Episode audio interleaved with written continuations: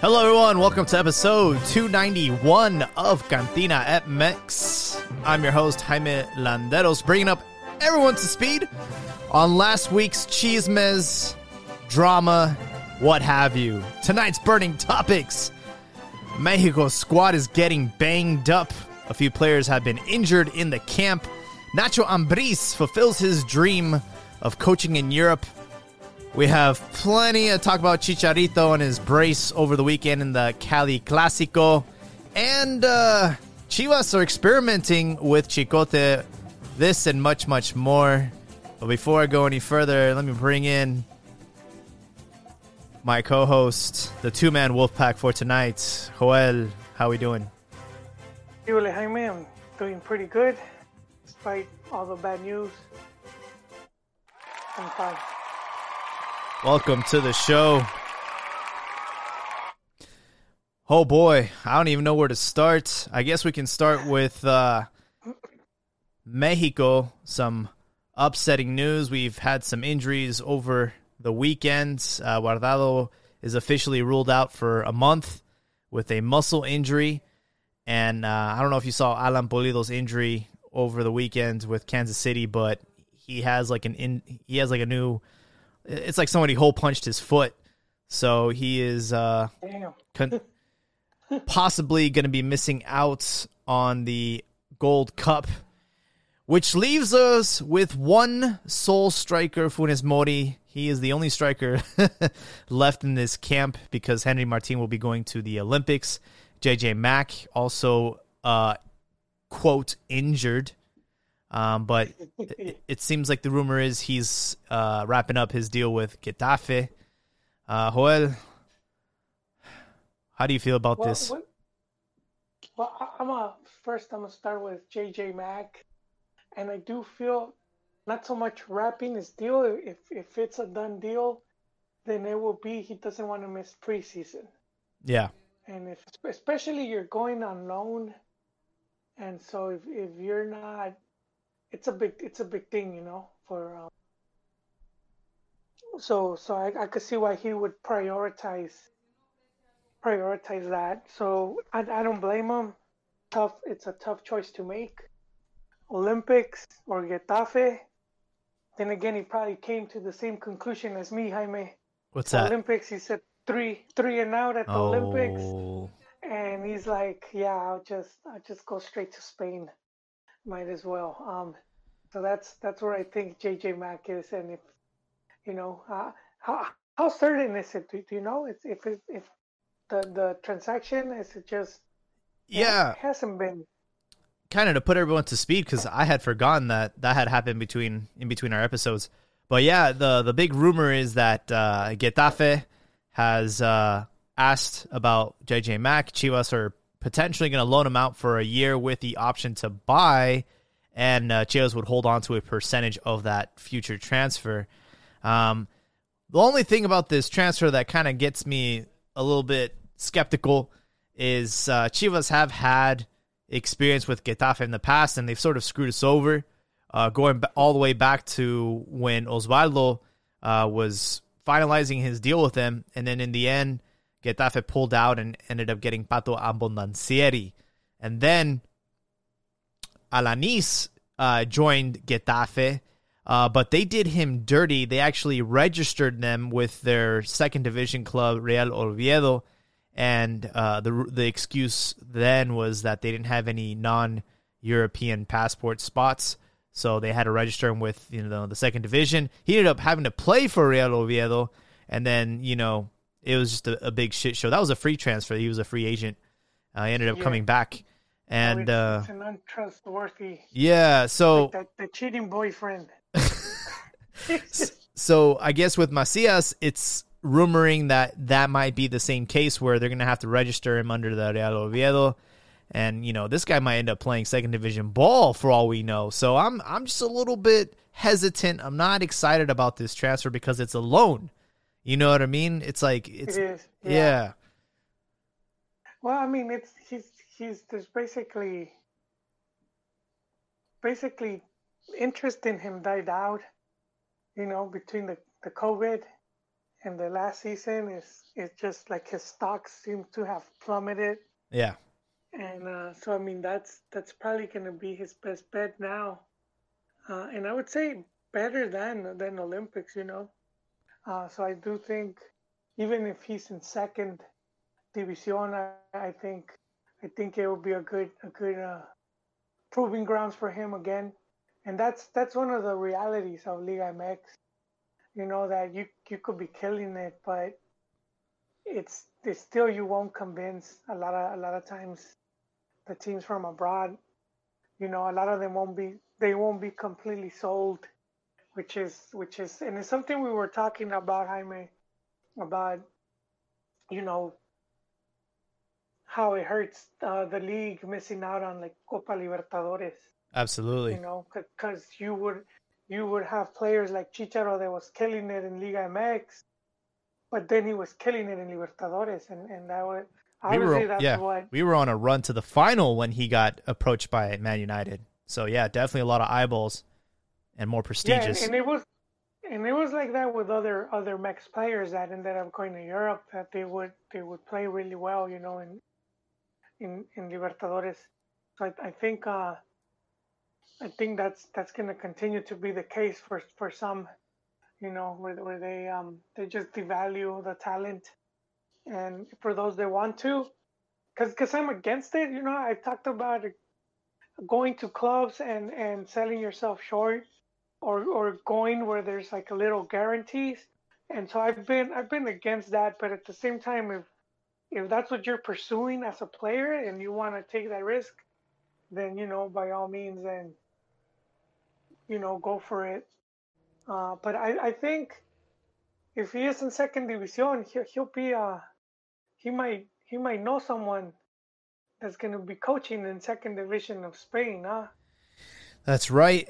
What is it about like this dream of going to Europe that makes you so desperate that you're gonna, you know, go out the first offer, man? Like JJ Mack does not need to play for Getafe. He does not need to go and play for this like mid-table bottom feeder club uh, Yeah. on a loan. Not even like a, you know, that that's just I don't get it, man. You're better off staying in Mexico. You're better off going to the Olympics. But you know, I guess his shooting boots are missing, kind of like Mbappe tonight in the Euros. He's just missing. He ha- he hasn't scored, and uh, all the rumors start to dry up. All the potential transfers start to dry up, and you're not even scoring for the Olympic team. And it's gotten to the point where they're bringing in. They're gonna have to bring in Henry Martin, you know, and it's like you know you lost your starting spot on the Olympic team. You you have this offer coming in from Getafe, and you're just like, you know what? Screw the Olympics, screw Mexico. I'm just gonna go. like I'm, I'm just gonna go to Europe no matter what. And uh, same thing with Nacho Ambriz, man. Like he's a respected coach. He's got silverware. He was uh, Aguirre's uh, assistant coach at Osasuna and Atletico Madrid. I mean, this guy should not be getting freaking offers from the second division of of La Liga in Spain. He's good enough to be coaching a team in the first division, but because he's from Mexico and we don't really have proven to we're not a proven commodity out there. If he would have been from Argentina or Brazil, he would have had an offer um, in the first division, but because he's Mexican and he's uh he's he's dark, he's Indian, they're just like, you know what? Second division, man. Here you go. Snap, snap. Uh, No, well, I'm exaggerating, but you know, they called Hugo Sanchez an Indio in Spain, so I mean, I know they're a little bit racist against uh, Morenos. Well, that's that's when he started, man. Uh, when he goes now, he's he's idolized. He's praised to a level that doesn't even happen in Mex. I I think it's a few things. One, it's lack of presence. There's not that many Mexican coaches in general to begin with. Yeah, Uh, so that means much less coaching at the international level, which is a big, big reason why I've, I've been advocating for a long time. Like, dude, if you have to go to other teams in CONCACAF, even go, if, if you have to be an MLS, go, because the more the more presence, you know, the, the more doors that open, the more opportunities, the, the more that the Mexican coach is known. And this is something we talked about, man, it must have been a couple years back in the pod about how you had Colombian coaches taking teams from CONCACAF to the World Cup. You know, Pinto with Costa Rica, and then you had uh, God damn, I forget this dude's name. The Putmark face, man. Um, he took Panama. God dang, I can't remember. He's got like that acne problem. But, oh, the you know, yeah, I know what you're talking about. The guy's name. I can't believe I'm forgetting his name, dude. Um, but but and then you had Osorio taking Mexico, man. That's that's you know, and and that that could be the Mexican coaches. Why you know taking coaching in Honduras or Guatemala or what have you, it doesn't matter. Uh, closest we got was was um, De Los Cobos, who had um, you know he, he coached El Salvador and and yeah he had that one pretty decent hexagonal run, but but you know hearing some of the stories of what was going on, and we had you know we had a we had like a, a Salvador fan that's that's very close to the team over there, and he came on the pod and he was he was telling us like some of the problems, like how over there they wouldn't even they wouldn't even provide the Gatorade, you know, Damn. the training session. Like that? Like, you can't even you can't even buy that big igloo and then just just put the powder. Put the powder in, bro. wow. I mean, damn, but yeah, and so how a lot of them they wouldn't pay them, and so it's it was it was a lot of problems like that to the point where FIFA stepped in and almost stripped them because there was obvious uh, it was obvious that people were were um you know taking the money like you know wow because they do get money from like the confederation and even FIFA you know they they'll they'll give money just to help with with different different things and then obvious money from like TV rights and whatever. And yeah, they were just pocketing it, and and so the, a lot of the players were like, like I guess they didn't even care to be called up. Um, but but just to go back on topic, yeah, you know, you you would want to see more coaches, and because imagine you you get to go to a World Cup, like say you're Piojo, maybe Costa Rica approaches you, which it could be very possible because they approached uh, La Volpe, who was there. That's right. He was there briefly. He was there in Mexico. I think it was Aguirre that put that 5 0 ass whooping. Uh, it was just, damn. But, but I mean, imagine going to a World Cup, I guess, and that's that's pretty big. You got to go to a World Cup, and then from there, you could jump to uh, to another league. Yeah. Uh, but but for some reason, I don't know, man. Uh, they're not putting themselves out there, and that's. I, I know Nacho knew what, what it was gonna be like. I knew he knew he wasn't that first division door wasn't gonna be open for him, and and I so I was saying that the lack of presence, and I'm gonna say also like the agents, you know, like like I don't think the Mexican coach yeah has you know the representation from to have a coach that's gonna they could place you they could place you in EPL or even the championship. He needs to fire his agent, man. So does uh, Macias. Well, I mean, he got him, dude. He, even he got him there. I wonder if they even have an agent, bro. Like, who is his agent, man? I want to. I'm I'm on Transfermarkt right now. I'm trying to figure out, man, because all I'm saying is he's got an impressive record, um, and it's just like why, yeah. like, like. Well, we we uh, going back going back to what we were saying about Macias and Libertadores, because because abroad the, the Mexican Championship as is is not valued as highly. Mm. And and I'm gonna say the big reason is because it's it's the short tournament, the, the short season, and all that. I think that plays into it where where it just um it just kind of you know loses some some prestige or value uh for for people looking from abroad. Yeah. So I think that's that's one of the reasons as well. But I I think um and so I think he but but you know that the team he's with the team he signed for, they're they're said to have one of the better um, the better um, uh, you know money for for building a squad. They're, they're like they're said to be one of the candidates to for promotion. Yeah, I mean, well, they they got relegated last season, so they are uh, looking to get back yeah. into the first division. Yeah and that's a tough job, man. Like that is very very tough.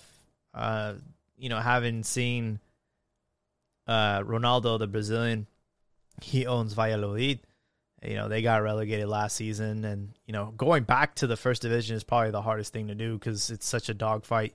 There's not as much money going around, but you know, I wish. and that's that's yeah, I wish them the best they, of luck. You know, how you're saying there's not much, so that Nacho's team having one budget, that's the word, man. It was skipping my brain. Having having uh, one of the best budgets, I think that's that's a plus. You know, I, I think that, and it could ensure some some of the better players.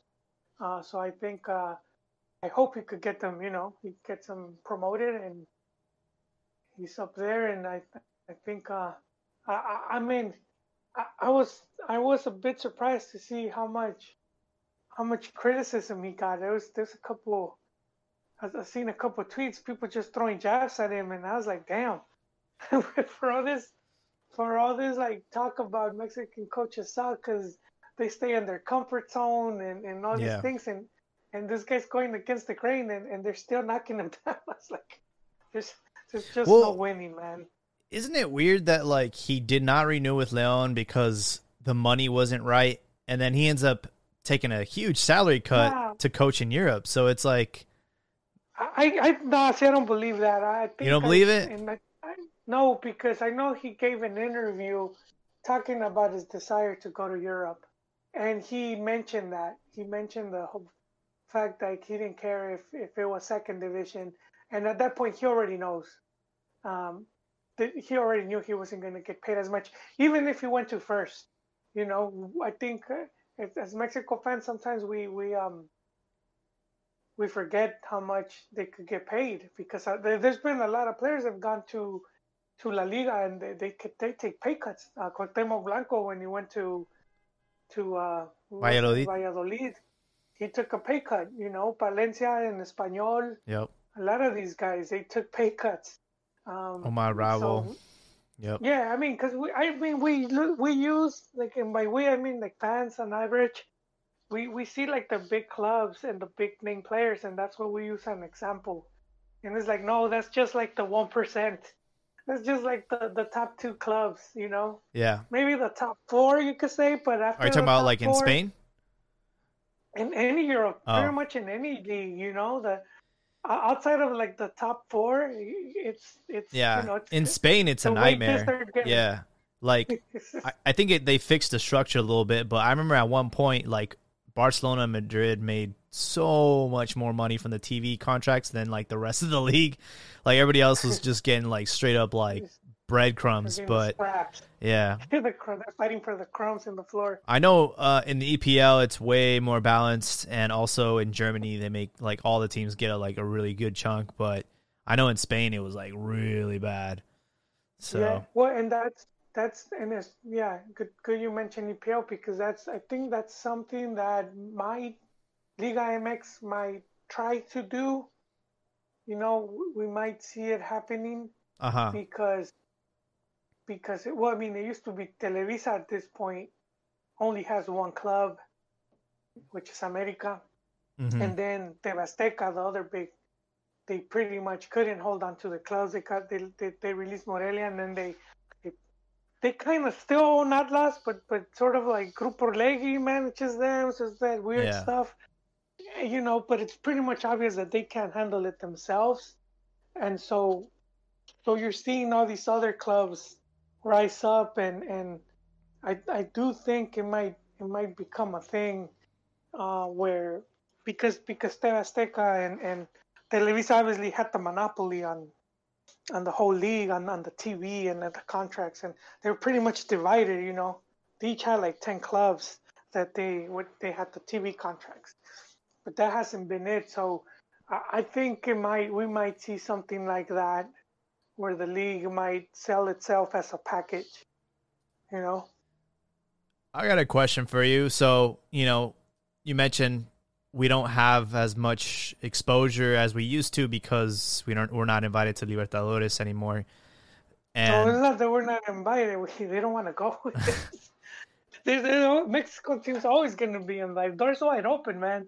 Mexico's like like the, the, the goose laying golden eggs. Conmebol, Conmebol wants Mex, man. They're they're they're your friend with The money cash that, cow. that pays the that pays the tab at the yeah, Yeah. man. That's it's just just- pays the tab. it, yeah, yeah, dude. Because even even um even when Mex teams were playing, that's when you started seeing like Fox Sports and all these showing Libertadores here in the U.S. yeah, And before that, that just wasn't there. So I mean, now you have another market of two markets, which is Mex and the U.S. So more money from sponsorships, more TV, more. It's just way more money coming in when Mex is yeah. when Mex is there. So they won Mex, but it was um, I, I don't know, man. It's I know it's had to do with TV, and there's other It's just stuff. it's They're just how they split the profits. They're not That's that's all it is. It's just like, yo, we are the big draw. Everybody and like you know, like when we when we play, everybody tunes in. The TV ratings are higher. Like we generate you guys so much money, so we need like fifty percent or you know. what I mean, I don't know what what the actual numbers are, but you know, Mexico is asking for a lot of money. They they probably won't agree or negotiate that way, so that's probably why we haven't been invited ever since. But my question is like, since we don't have that exposure anymore, is it true now that you know? Because I I, mean, I keep hearing this about the MLS that it's easier to get exported to Europe because of the MLS because they it's easier for people to view those games in uh, in Europe Nah, and it's like you know n- there has been a pretty good track record now as of late for MLS exporting players to Europe. So, do you think that's why players like Pizarro and and uh, you know other players that have uh, joined the league from Mex- from Liga MX are? You think it's true that it's easier for them now to uh, to get a deal to go to Europe? nah, I don't, I don't buy it, dude. I don't. you don't buy I it. don't, I don't nah it's it's it's not like like an agent is gonna be watching MLS at three in the morning. You know, that's not how it works. Mm, It's it's if they know of a player, they might contact a scout friend that they have, you know, because and then clubs have scouts spread throughout, you know, covering the different regions. So they could just send someone to the league to watch the player. Uh, and that's that's kind of how it's happened when you see like for example when Rafa Marquez was scouted by Monaco, uh huh. not scouted when he was when they bought him, Yeah. They had a they were actually scouting a Chilean player at, during the Copa America, and he saw Marquez and he was like, "Oh, this is the dude." Oh, Uh, really? I, I think they yeah they ended up getting both players though, but oh, okay. he was like, "We need this dude. This guy Who the hell is this guy? is legit." Who- yeah, who's this so kid? they- that was that was the and so that's that's how they do it a lot of times. They're they're not. It's not by TV, man. It's not like people are watching. You, it's not like they're gonna. Uh, well, I mean, MLS is it's on prime time. it's- It's, probably like at yeah. I mean, they'll morning, and they'll find a way, right? If if you're if a player's making noise, they'll find a way to get highlights. You know, it's it's not like you got to upload them to YouTube anymore. Like you know, it's accessible in in some in, in some way. But I'm just saying that it's a little bit more easier because MLS has that TV deal. They sell it as a collective bundle, and and I agree, and I agree with you that Liga MX needs to needs to work Yeah. on doing something like that. Um, since we don't have that exposure from from Libertadores anymore. yeah, well, the Libertadores was like not just like an exposure, but also like more of a proving grounds, you know. Yeah, So they they just for whatever reason they just not not not whatever reason because there are some really good teams, but as as Meg, Liga MX has shown, not not a lot of those teams aren't that. You know, because Liga MX will go in and, and whoop that ass with the majority of those teams. Which so so you kind of see how it's like the league. I think the the league does need to do better to to I guess, I guess to be seen as more legit, you know? yeah, absolutely. Because because they you know they, they were going into Libertadores and, and beating these teams from pretty much teams from pretty much all of everywhere, man. You, you know, you say Brazil, Argentina, it doesn't matter. They they were beating those top teams. But yeah. but at the end of the day, they were still not seeing the league. They were still not giving it the credit it deserves. there was uh uh Melvin Brown just recently spoke up and you know he was saying uh you know Boca in the final because it's I think it, we're coming up on the 20 years of that encounter where uh Cruz Azul made it all the way to the final lost in penalties to Boca but Melvin Brown said that you know they didn't go into you know, to La Bombonera shook, man. They came in there, they knew that they were the better side. He said, "Hey, we knew we were the better side." Like they were shook, man. Boca were shook, and uh, Palencia scored, and he said that like they made like La Bombonera like dead silent. Like the fans were nervous, everybody was nervous. And then I was watching some clips of some of the highlights, and like there was uh, at one point uh, Cruz Azul hit the post, but everybody thought like that was it. You know, like Cruz Azul were gonna win the match. Unfortunately, they end up losing in penalties. Um, but I mean, the, you know, the Mexican clubs are respected in in South America, man. Like people respect Oh, Chivas, yeah. people respect America, people respect Cruz Azul, man, because they've come in there and you know they've they've had some really good runs and beaten some respectable opponents, man, like River, Boca, uh, Colo Colo. I mean, we've we've we won well, even Brazilian teams, man. We we've gone toe to toe with them. Yeah, the, the Chivas team that beat that beat um Santos was what was it Santos, and they had like an unbeaten record in their stadium of like thirty Yeah. games or something. And then Chivas was playing a man down when they beat them.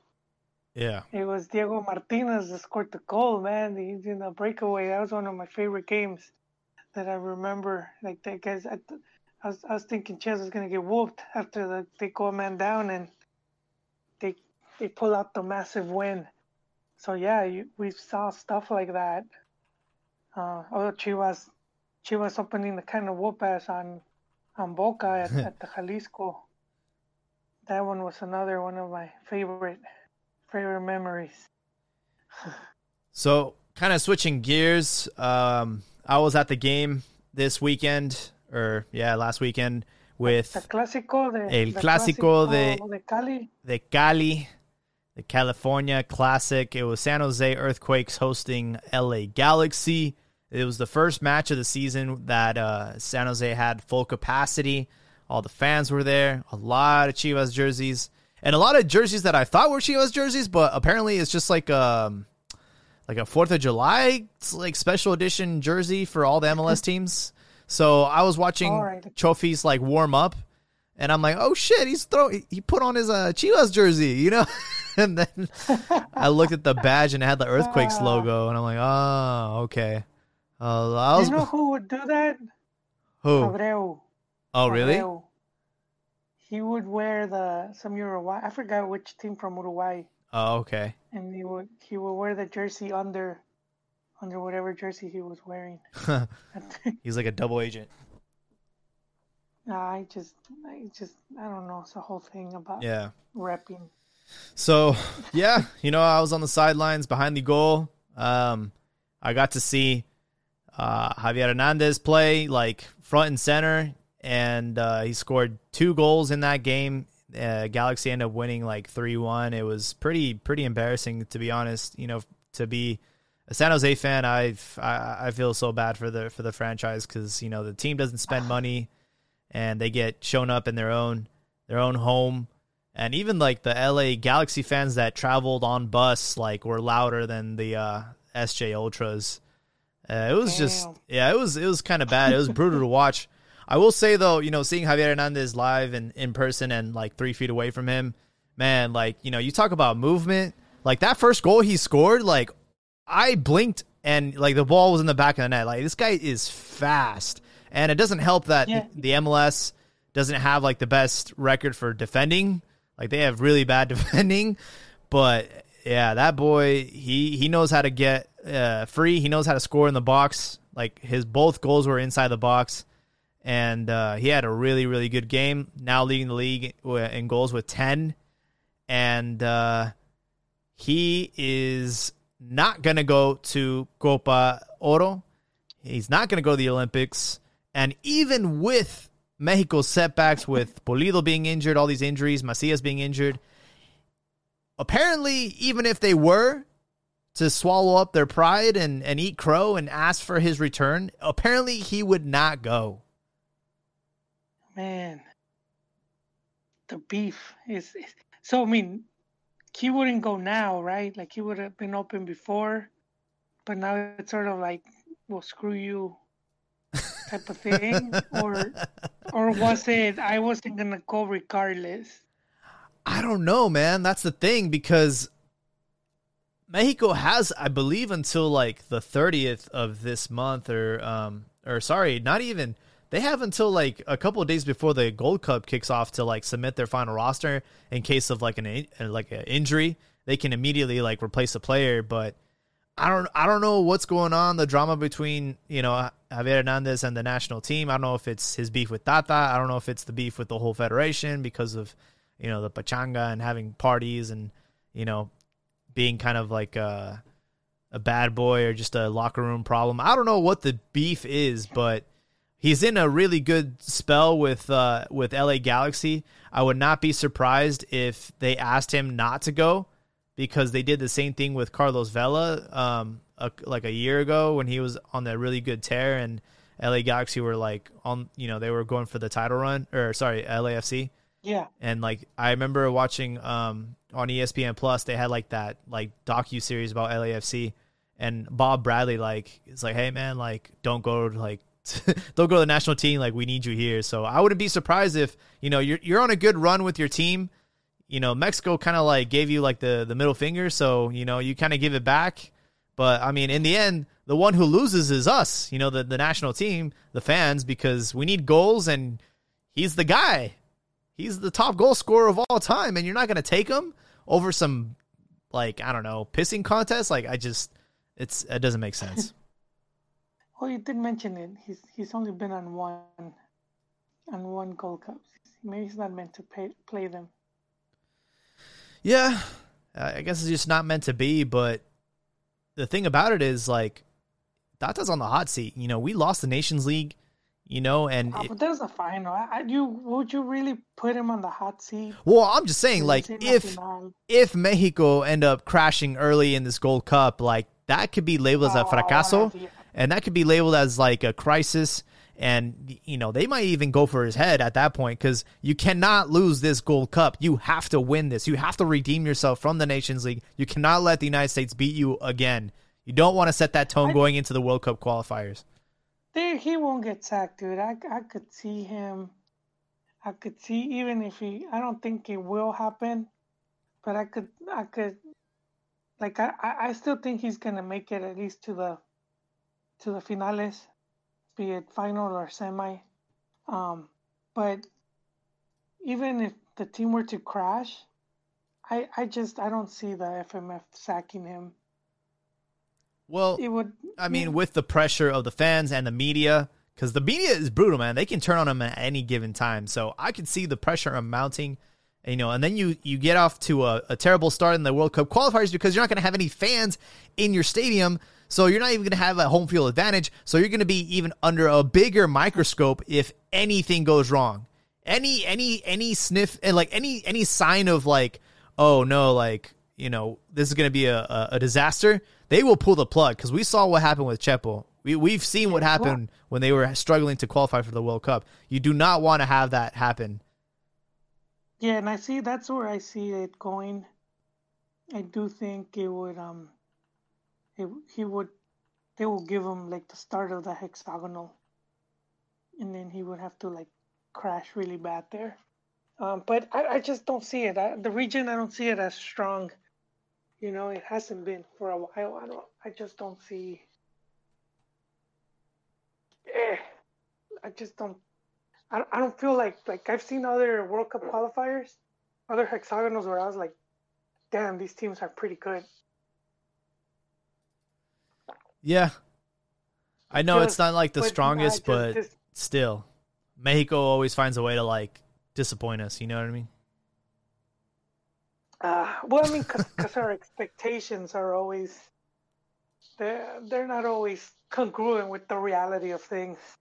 Yeah. You know, we we seem to want the whole caminando every four years. We want to qualify walking, uh, but I, I yeah, I, I don't think I don't think it's gonna go as bad as it's as it seems it might be. I hope so. I hope so. You know, it's just right now we don't have any strikers. We're, we're we had to call upon uh, a player that's not even born in Mexico, who hasn't scored since May or April actually, and it's just like, come on, man, you have you have this guy right here. He's scoring goals. He knows how to score goals. He's done it 52 times. This is your guy. This is the guy that needs to be playing in the Gold Cup, uh, extending his record and and carrying Mexico to a final against the United States. That's that's all I'm saying is like you want to take your best players, you want to take the players that are in form that are hot and to to snub somebody just because of whatever past I just don't agree with it. Well, I mean, this is the thing with, with the coaching because what what you have a lot of times is players that can be very influential, and then they'll take control of the locker room, mm. and then they they could really sabotage. You know, they they could really like hurt hurt um or they end up having more say as far as like who gets called up and all that. You know. I see. Some politics stuff. So I don't know if that's what Chicharo was doing. That you know, we we do remember the whole World Cup thing where he was trying to get.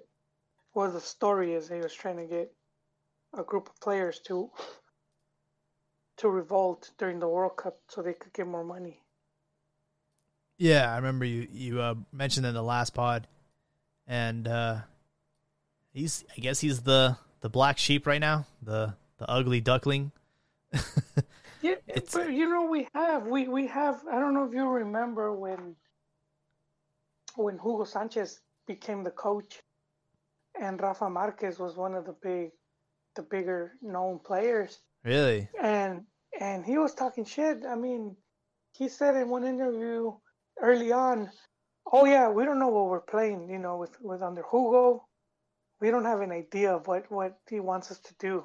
Oh wow! And that's like that's some fucked up shit to say, man. This this dude, the the the process just started, you know, and he's saying that, and that's like, like I don't think Hugo took the bait, you know, because imagine, imagine what it could have cost if if Hugo would have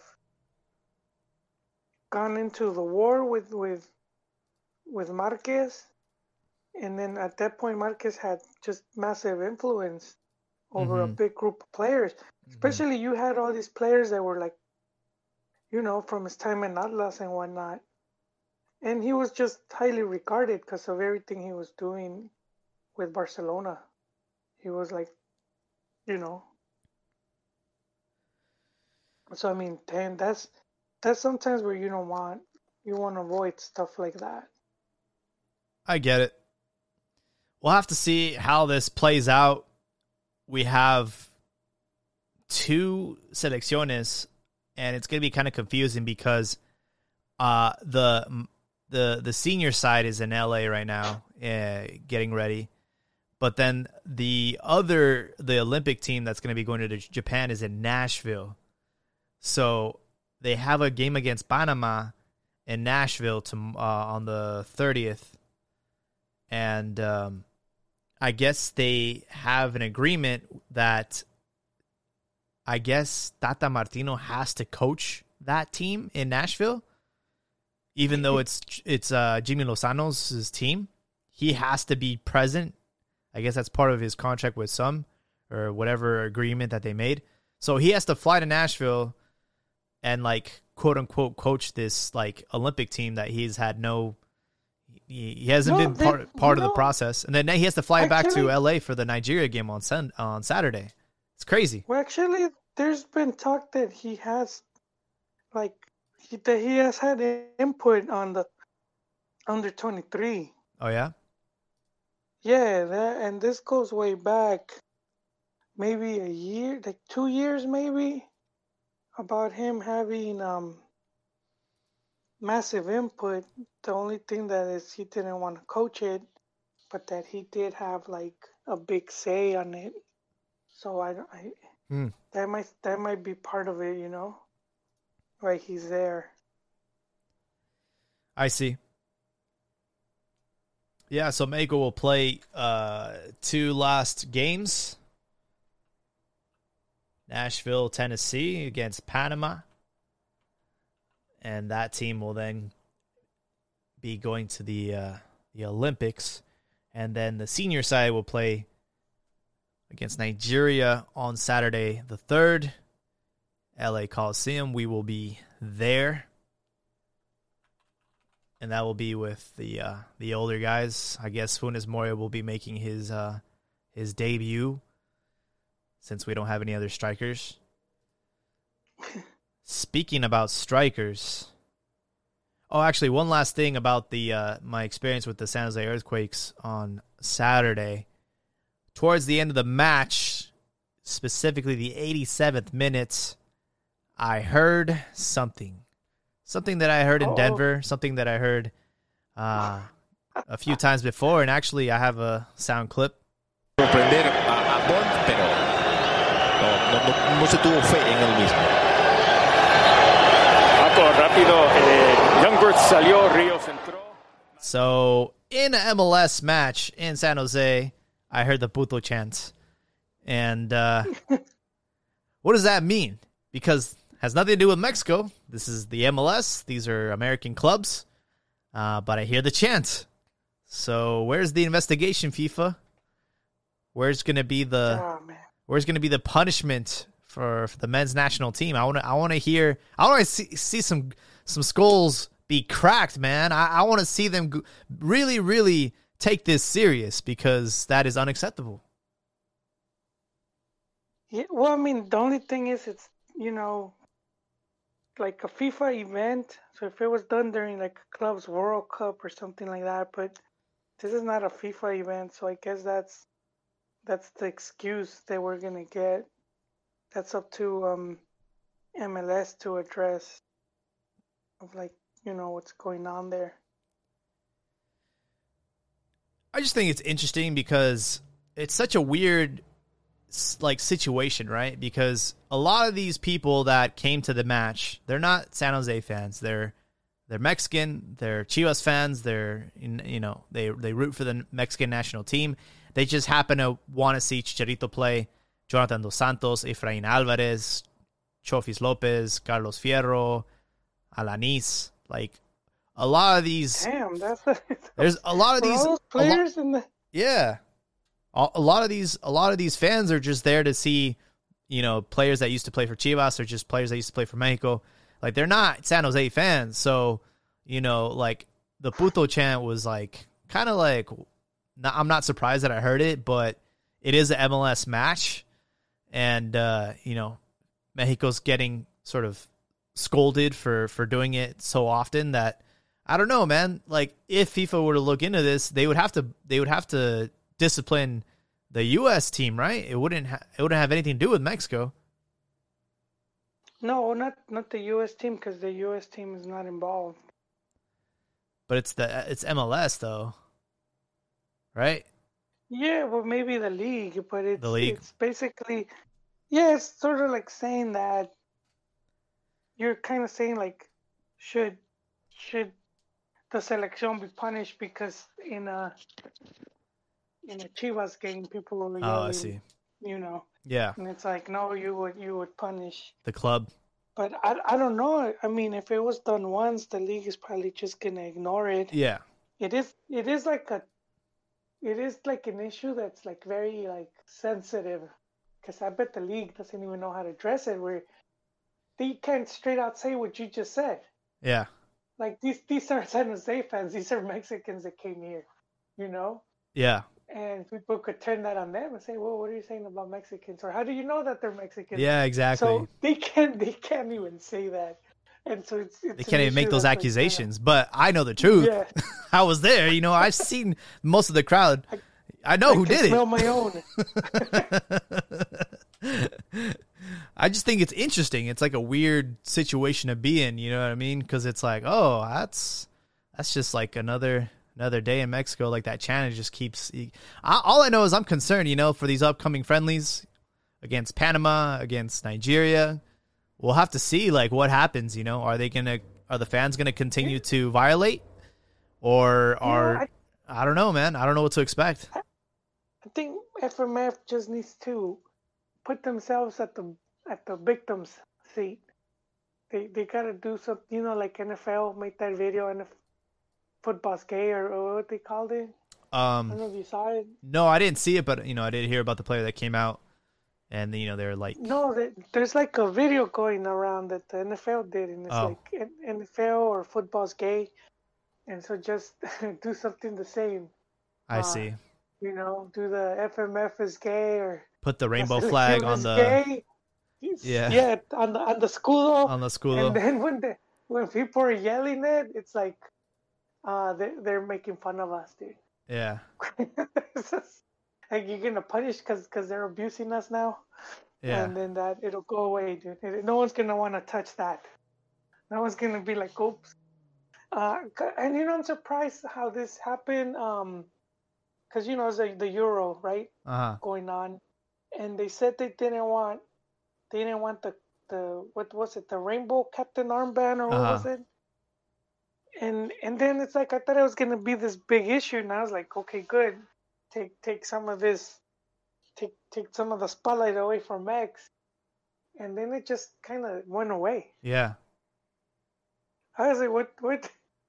So yeah, man, I think with Mex is, is It's weird, man. know, man. All, all I just, They I just have want, it against it, dude. I just want consistency. That's all I'm asking for. You know, if you're gonna make us a scapegoat and blame it all on Mex, I want to. I want to see that same level of dedication uh, across the board, not just in Concacaf, but you know, like in UEFA. Like, wh- how ridiculous is that that they didn't want to like be political and they asked Germany not to not to show pride. Like, come on, man, it's it's really not that big of a deal. You guys are kind of like Yeah, suppressing that in a way by not Yeah, I- yeah. I mean, I don't see how they they it's it's. I do think to an extent, um, FMF has to stand up for themselves because it's not like they haven't shown that they don't care. They've been doing a lot Mhm. to counter that. So it's just it's just you know for FIFA's at this point, I do feel like FIFA's just using using Mex as an example to take away from what what's you know the whole Qatar issue Yeah. because that's and yeah, you know the whole and and it's it's same with I see it with a lot of the the Liga MX English family, they ignore Qatar too. You know, it's like they'll say, "Oh yeah, the right, rights," and then but then they want to go to Qatar, so then they just ignore it because then they'll be like, "Oh, you know, we're not we're not gonna attack FIFA because then they might strip us of of of press passes or whatnot." So- Everyone's just turning a blind eye, you know? gonna- yeah, they're gonna turn a blind eye. So it's it's a lot of hypocrisy going on, you know. So it's you see Absolutely. it in, in our community too, man. It's, I I because I see I see the tweets and I was like, well, how come you're not saying shit about this? It's worse, you know. And it's like, uh, you know, for it's it's becomes obvious why. We'll see what happens in these upcoming friendlies, but my money is that I'm probably to hear the chant at least one more time. like, I'm pretty sure it's to, you know, especially if, like, Mexico, you know, aren't playing well. Uh, it might it might spill out against Panama, might spill out against Nigeria, or both games. We'll have to wait and see. Um, but kind of going back to the experimenting on strikers, Chivas are experimenting with Chicote Calderon as the number nine. He's been been playing as striker in these uh, sort of like friendly matches that they they've been doing, and he's been scoring goals. How crazy is that? Not not that crazy. A lot of these guys play more than one position. You know, you saw Campos. He used to play as striker, he did it pretty good. Um, would Very score good. goals. He would score goals. So yeah, yeah, you you you'll be surprised, man. I don't know if you've seen games where where they don't have any more cambios and the goalie gets injured, Uh huh. and then you see some you see one of the players just put on the gloves Yep. and you think they're gonna be clueless, but but they're they're they're doing pretty good, man. and that's that's just the thing. A lot of these guys have have some experience with with playing in other spots. Man, you rarely see that in, in football anymore, but I remember like a few times growing up as a kid. Uh, I think like a Atlas game one time where uh, they were out of substitutions and the goalkeeper like got a red card for a PK or whatever, and then one of the players had to suit up and put on the gloves, and I'm just like, this is crazy! Like this is so amazing! like, I, if I was the other team, I would just test the waters, just shoot everything, just just te- you know make them feel uncomfortable. Um, but I for me like the the reason that this is for me kind of crazy about Chicote is like number one, it shows that we don't have any money because like we don't have money for another striker, man. We're over here don't know if moving Chicote from defender to striker. Like, come on, man. Like, what other team does that? I don't think it's so much of the money.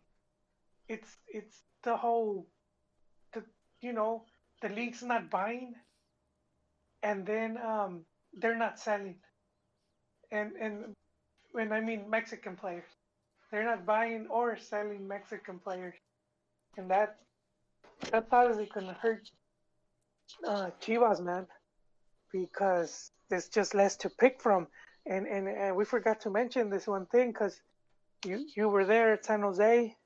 Uh, Chofis didn't score, but he did give an assist. And it was the 17 year old Cowell that scored the, Cade? Cow. the the lone goal. And he's he's half Mexi, and uh, Yes, sir. I don't know if they're I don't know if you're Chivas, you have to be like just you have to have your claws everywhere because you you need all the help you can get. So I don't know.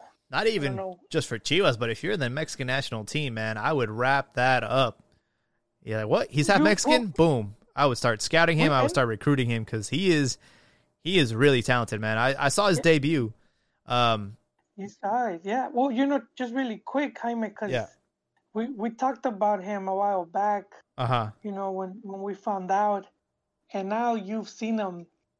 Uh, you you saw him from pretty close. I mean, you you got to see what he's all about. Yeah.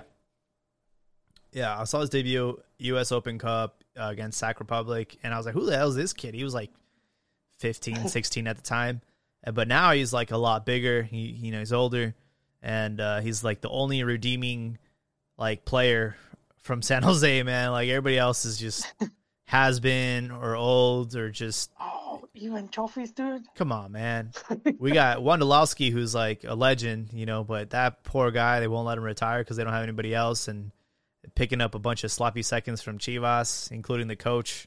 It's like, come on, bro. Team- I- that- and he's the only guy that brings like fresh air and breath and and and excitement and and joy to this club. And I, you know, if he happens to be Mexican, I would be all over that. You know, I would be all Yeah, over that. Oh, his mom, right? His mom. Is, Yeah. is- and uh you know because we're like chivas are rumored to get like freaking uh efrain alvarez from la galaxy kind of like antuna 2.0 you know like it's just come on man hey, but Duna got called up to the national team, and he's been. no he's he's he I mean, thank you- god you he's know- he's worked out but you know what i mean it's like Yeah, but I mean that's why. But Chivas no really has the the whole league going into maximum overdrive with extranjeros. It it really hurt Chivas. Um. So yeah, it's it's looking like like the cantera man.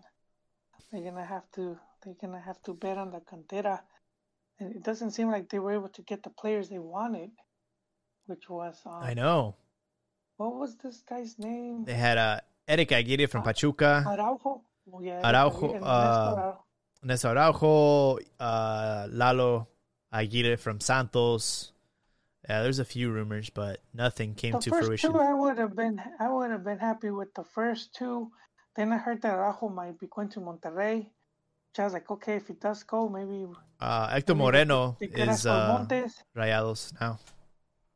Oh man, yeah, and they got this Colombian guy that's supposed to be pretty good. And man, Monterrey's stacking up. And then you got Tigres with their two French internationals, man. Then we see Chivas and they're converting defenders to attackers. I see your pain, Jaime. I see your... Yeah.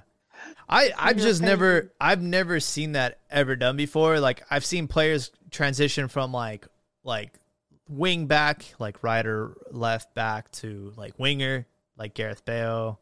I've seen that before, but I've never seen like a a a, a, a defender go straight to like striker. Like that's that's bananas. I know like Sergio Ramos has enough goals as center back to almost merit the striker spot. Yeah, But that's in like late, you know, when you throw all the carne al asador and stuff. But you know, to actually like tr- make that transition to striker, I think is exciting. and I think it it would work out for Chivas because he's already scored goals. He's already scored some really good goals. Um, you know, in the Liga against America, he scored three of them, and I could see him making that transition. Um, because I mean, to be honest, his defensive duties weren't that good. They were always overlooked by his speed and his ability to just be offensive. So uh, I'm excited. You know, if if we are gonna let Macias go, uh, that only leaves us with Zaldívar and Oribe Peralta. So to throw in Chicote in the mix, that would be that would be kind of exciting just to for shits and giggles. Yeah, yeah. Well, and you know, I- think it's probably a thing where he would, when they do intramurals, interescuadras, or when they do, you know, he probably, he would probably play in some of the games and score. You know, so I don't think it was just random. It was like, okay, you know, like they put an obstacle course to see who, or they drew, they drew names, or you know, yeah, uh, I I do think it's it's something they had already observed. They like they knew about him, and they were like,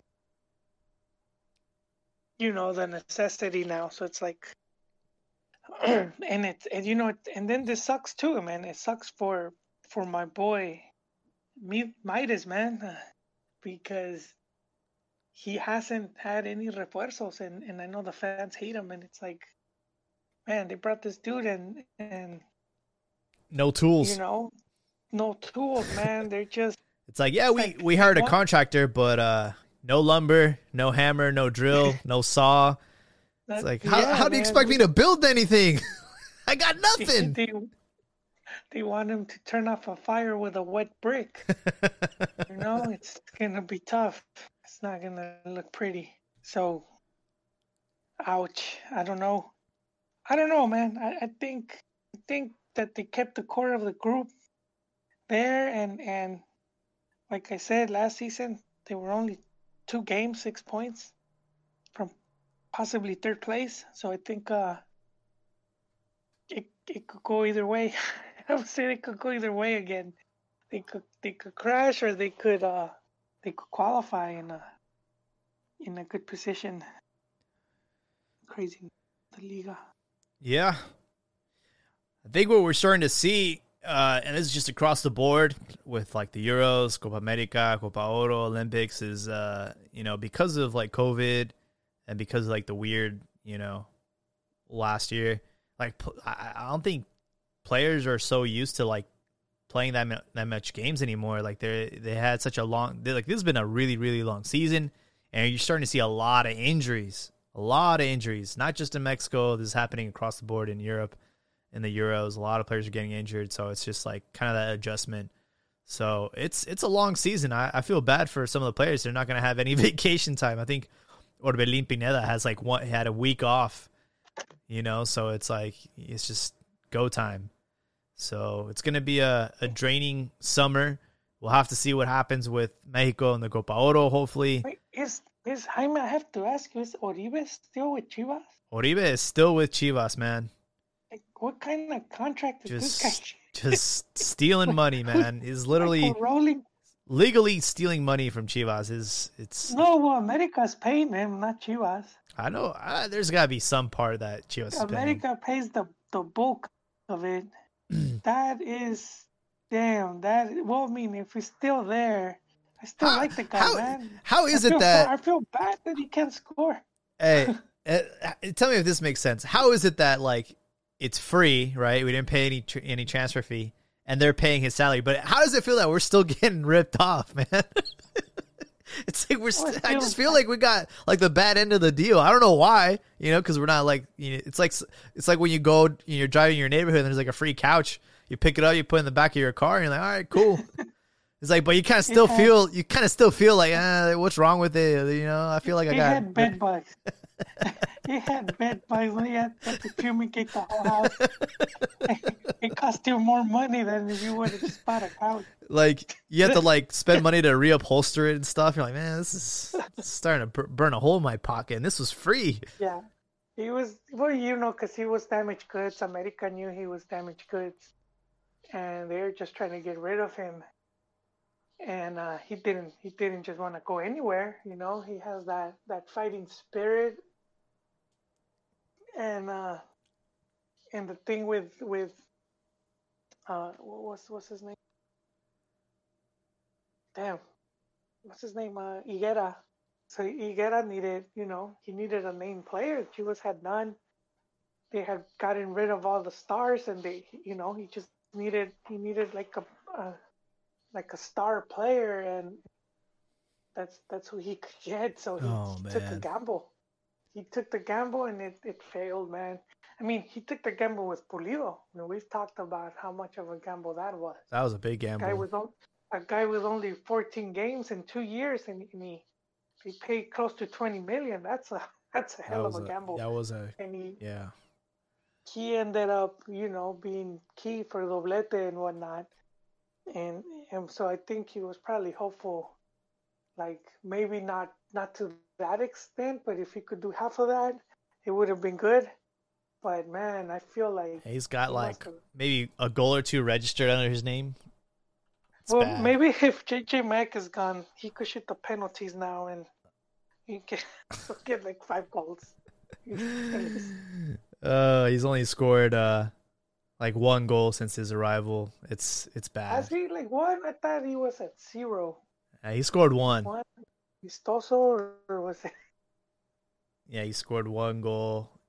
I think uh in the Copa MX against Correcaminos. Ah, there you go. Nah, he, so he doesn't in league is where he's he's at zero. Uh, it And yeah, says no. January 2020 he scored his first league goal against San Luis. So Oh, okay, so he does have a league goal. he does have a league goal, yeah. January. I remember he had, he had scored one last season and it got uh it called off or something. I was like, "Oh, it's finally happening." he was like, "Oh, no, they took it away, bro." Man, well, if he's still there, man, I, you It's know, I hope he's he's managed to finally recover. He's I don't know what what exactly is this injury, but man, we might as well put a traffic cone in the in the on the pitch. Like at that that like it's just as effective as him, man. So yeah, that is episode 291 of Cantina MX Football Podcast. Joel, do we have any closing thoughts before we wrap it up? damn. Let me see. Feel like we're forgetting something. It, it does feel that way. I just can't I can't think of anything. I think. When this is, I think I read briefly from I, I read it on Twitter, but it was brief. How FIFA might take away the World Cup games from Mexico. Oh, I think if like the if they continue to, you know, fail as far as the chant goes and controlling the fans, Yeah, they they can potentially remove them from hosting the the World yeah, Cup. host. And you Man, know, that's the long that's the long term punishment. and, and I'm just like, you know what? Do it. Fucking do it cuz you only gave us like a bunch like a handful of games, right? And it's like eight. it's like 8 games and, none of them are going to be in the final. You know what? But- USA's but our second home anyways. Fucking take them away. I don't care. But I mean that's that's you, Jaime. But if you're a stadium in Mex, you want that that you know that badge. You want to unlock that achievement. hosted a World Cup game, dude. It's- So you say who cares? But you know the Monterrey New Stadium or the Omni Life or Yeah. whoever gets it, they wanna, and they'll have that plaque. You know, you know, like this game was played here, Huh.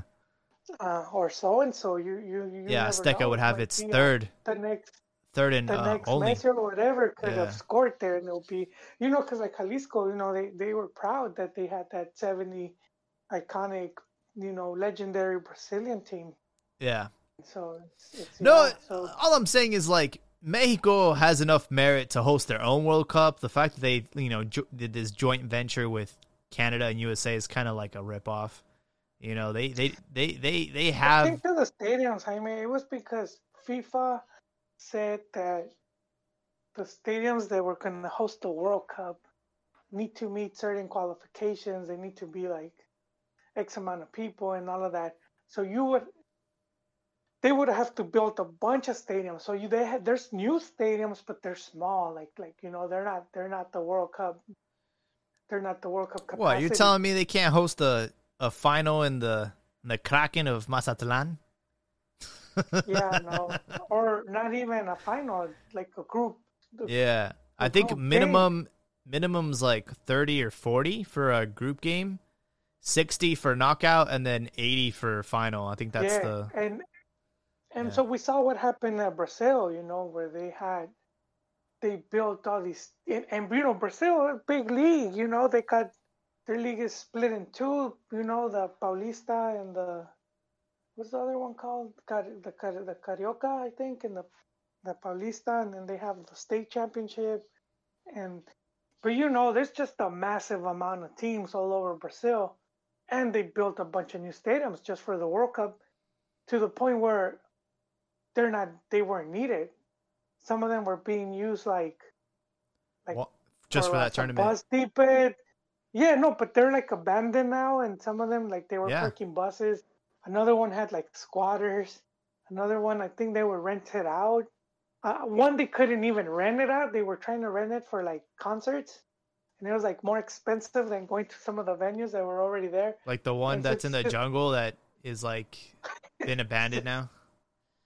It's gonna, it's gonna in the future. It's gonna be like a, a fighting pit, dude. It's gonna after, after the apocalypse, dude. Um,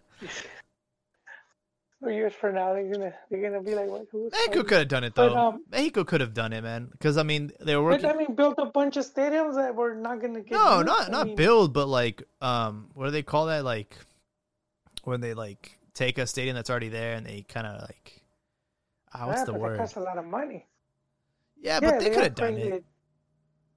Yeah, but look at like look at Jalisco. No one's gonna upgrade that. Jalisco Um, could have gotten an upgrade, a facelift. Azteca did already. You have No, but- Monterrey but Stadium. you- You have Chivas Stadium. Jalisco, Jalisco doesn't belong to a club, I know.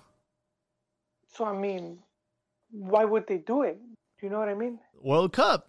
It's it's yeah, but but then it's like Then you have you like only you might only have two or three games, and that's the thing. Is it worth like you know someone's gonna front all that money, so it's it's it's to the point where it's like it, it- no one's unless you have a club where you're gonna play week in week out. They could have done it, man. I Mexico. I'm I'm confident. Mexico's already hosted like a bunch of like under, you know, like youth tournaments in that time span too. But you know? and you know I'm gonna say it. If anything, Jalisco needs to be like maybe shrunken down, and it's made it smaller. You know. Oh, now that Chivas aren't there. Well, yeah, yeah, because maintenance cost, you know, and and, and so the bigger the stadium, the more a big big reason they did it with with uh, you know with Azteca, and they've done it with other stadiums. I mean, the Maracanã with the, the Maracanã. I mean, what was it like two K? And 200. shrinking it because yeah. yeah, they had to keep shrinking it because man, imagine just to clean it, what would it cost? and, and it's you have to clean it all the time, not just after a match, you know, so it won't deteriorate. So I mean, man, just that that bill must have been hella expensive. So th- those are the things where it's like, okay, expand Jalisco or modernizing it, and then is you won't be able to get a lot of that money back for a long time because um, you know. And, and yeah, then but it's, like it's crazy with the the Monterrey ticket has money though. just- Monterrey. Oh yeah, but they already did it. Like Monterrey did their stadium, and Tigres might be doing. But I mean, that's that's still only a handful of stadiums. You know, they. how many stadiums do you need need, for the like, World Cup? You probably need like what, like ten to twelve, maybe. Yeah, yeah, and so Mexico's like at half of that. All I know is Cruz Azul need a stadium, so I mean they're gonna get one eventually. um, what else? I mean, there's a few stadiums that could that could like Nemesio Diez, you know, Toluca. They they already they already did their stadium. You know, I think they, they could have pulled it off. But you know, if if FIFA's gonna be like, Well, well, you know, you know, they can't they can't host the World Cup. What they can't do is meet the FIFA standards, which are ah, they're the ripoff. You know, it's it's a bit of a ripoff because then it's like you have to think, okay, well, if they're build, you know, that's contracts that are gonna be made to build stadiums and to build all this other stuff, you know. And so then you gotta wonder where, what companies are gonna get those contracts. It's it's the business there, man. It's It's a lot of politics. Man. It is, dude. It is. It- you know who's gonna provide the cement and all that, and so you know it's no, you know, because they're gonna build this, and so it is. It, it is with the whole thing where it's like that's why. Okay, so how do how do we, you know, how how do we sell more of this stuff? Well, make them make them have a new stadium, you know. That way they have to build it, and then you have to get an architect firm to to, to design it and all that. So I, I do think Well, I it's mean, connected. It's, it, it's time, man. Like, look at Boomaster Stadium, man. That place is a shithole, man. I mean, no disrespect, but man, that that stadium is just like you got the track around the field. Like, come on, dog. Like, Yeah, well, because it was built for the Olympics. yeah, it's like Pumas So deserve a uh, something better than that. Playing in the freaking noon on Sundays in the sun, no shade. Like, man, that is just brutal. I feel Yeah, so bad that's for the the, thing. It, it's that's not their stadium though. It, it's the the university. stadium. university. So they don't have their stadium. So they have to, you know, they're, they're what the what what the university it's like grants them. unexcusable. could do. like the the Mexico City, man, like so like the mo- one of the most populated you know cities in the world. Unexcusable that they only have like one stadium. Like that place should have like four or five stadiums. You look at like Well, I mean, there's the Universitario. Well, there's three three of the bigger stadiums. You know, the Azteca, the the where Cruz Azul used to play. I forgot what it's called. They keep changing the name. Estadio Azul. Grana, the Estadio Azul, and then the Olímpico that's Universitario. it, But yeah, you're right. I do think they they should have been more. dude. You, They should- look at more they need to go to Argentina just once and and and see. How those like they have a stadium next to a stadium like that's that's how intense it is out there. It's like stadium. Yeah. Well, the the Azul was next to a, a bullfighting. Uh, so that's yeah that's that's not that bad. yeah a, a, a bullfighting uh, stadium. yeah. Yeah, no, no, Jaime, I do. Mex- Mexico could could easily organize the World Cup. What they can't do is meet all those stadium qualifications that that FIFA imposed for obvious, you know, just to get all these countries that are going to host to start building a bunch of shit that they're not going to need. And that's, you know, I I think that's where the part of the business lies. There's even a a state like the nicest stadium in the second division, Zacatepec. They have a really nice stadium. That that should be a, a first division like stadium. That's is really nice. Yeah. So yeah. Want to appreciate everyone for their ongoing support on Cantina MX. Uh I made that I photoshopped that photo earlier, the the thumbnail of this episode. A lot of people didn't like it. They didn't understand it. Sometimes you make things and it's there's you know, it's just a troll or just the to one, the one with with Tata as a clown Yeah. and oh. I posted it on the subreddit and Mary was like, I don't understand what this means. And there was, I got, I, I just got so entertained from all the comments of people trying to interpret it when there's literally like no meaning. It's just me, just, There was no meaning. it was just me having fun on MS Paint, you know, just, I just think it's ironic that like, you know, you have this crisis with no strikers. You have this guy who's scoring 10 goals in the MLS. He's the perfect guy for the, for the job. And, you know, you're to, your pride or your prejudice gets in the way of him meriting a call up, you know. So that's that was my inspiration, and then just putting a clown wig on Tata for for being a clown and and Chicharito crying. So I don't know. I just it all uh, kind of meshed together. But sometimes you know, like when it comes to like modern art or whatever, like you go to these modern art exhibits, and there sometimes like the artist just makes it just to get a reaction out of people, but there's no ah, no deeper meaning. It's like the, it's just that is the meaning is like to to upset people or to you know that's just that's just what the whole point of the the, the piece was, and that was my intention with Yeah. this. Nah, well, um, all I'm gonna say is, um, that keep in mind what, what you're saying, Jaime. Keep, keep in mind, what, like your your thoughts on this, because like in maybe five years, we're gonna get the behind the music and we're gonna I hope so. A lot of the reasons, and then you'll be like, "Oh snap, I was right," or or I was way off. Yeah. I was way Although off. y- that stuff doesn't really spill years later, though, right? Like, does not does, it does, dude, it does. And you Like- see the Hugo Sanchez with the World Cup '94 when they, um, um, so there was the whole thing. I don't know if you remember. So the the World Cup '94, Mexico versus Bulgaria, and I think Mexico was winning 1-0, and then um Bulgaria goes down a man. I don't know when they went down a man. I don't know if Mexico was winning or the game was tied. Can't remember because this was '94. let's see. top of my head. Hristo, but- Hristo scored the first goal six minutes in, and then Aspe scored a penalty Ah. to tie the game in the 18th minute. Okay, I was I was off. But then they had a red card. I think in the second half. Luis Garcia, red it- card, 58 minute. No, no, no. Be, before before Luis Garcia, Oh, Bulgaria Bulgaria goes down a man first. oh, Emil, 50th minute. Yep.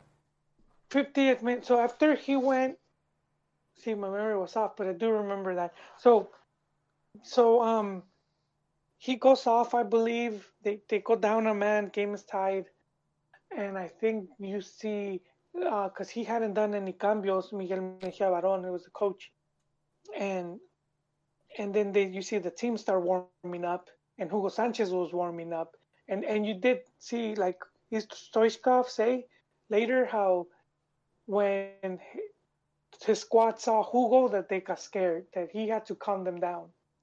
Like, hey, chillax, dude. Chillax, he's, you know, we got this. And so you kind of see what impact it would have had he gone in. But he ends up not going in. He sits down.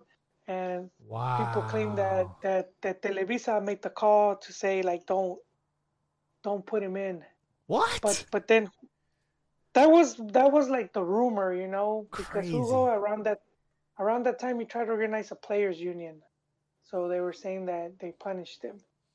That was one of the one of the like the rumors, you know, you always hear the rumors, but but Hugo ended up talking about it and and also Mejia Baron, and so basically Mejia Baron wanted Hugo to play Benjamin Galindo's spot, so he was gonna sub out Galindo and then put him in. And who was like, "Nah, I don't, I don't wanna, I don't wanna play there." So then he he just decided not to. wow. But see, they did talk about it, and it, that must have been like 10, 15, maybe 20 years later.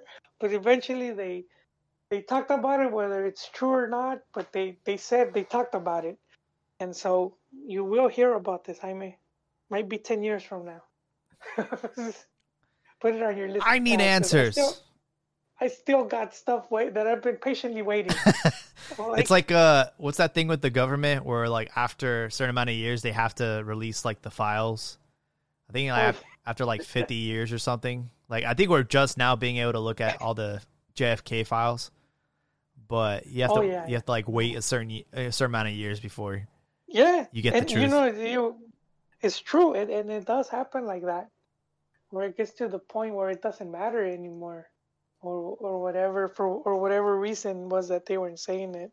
But yeah, you do you do get you do you do get the behind the music, man. You, you get the stories. So we'll we'll find out eventually. we'll find out eventually Like, eventually, they'll both say their end up saying their their version of it.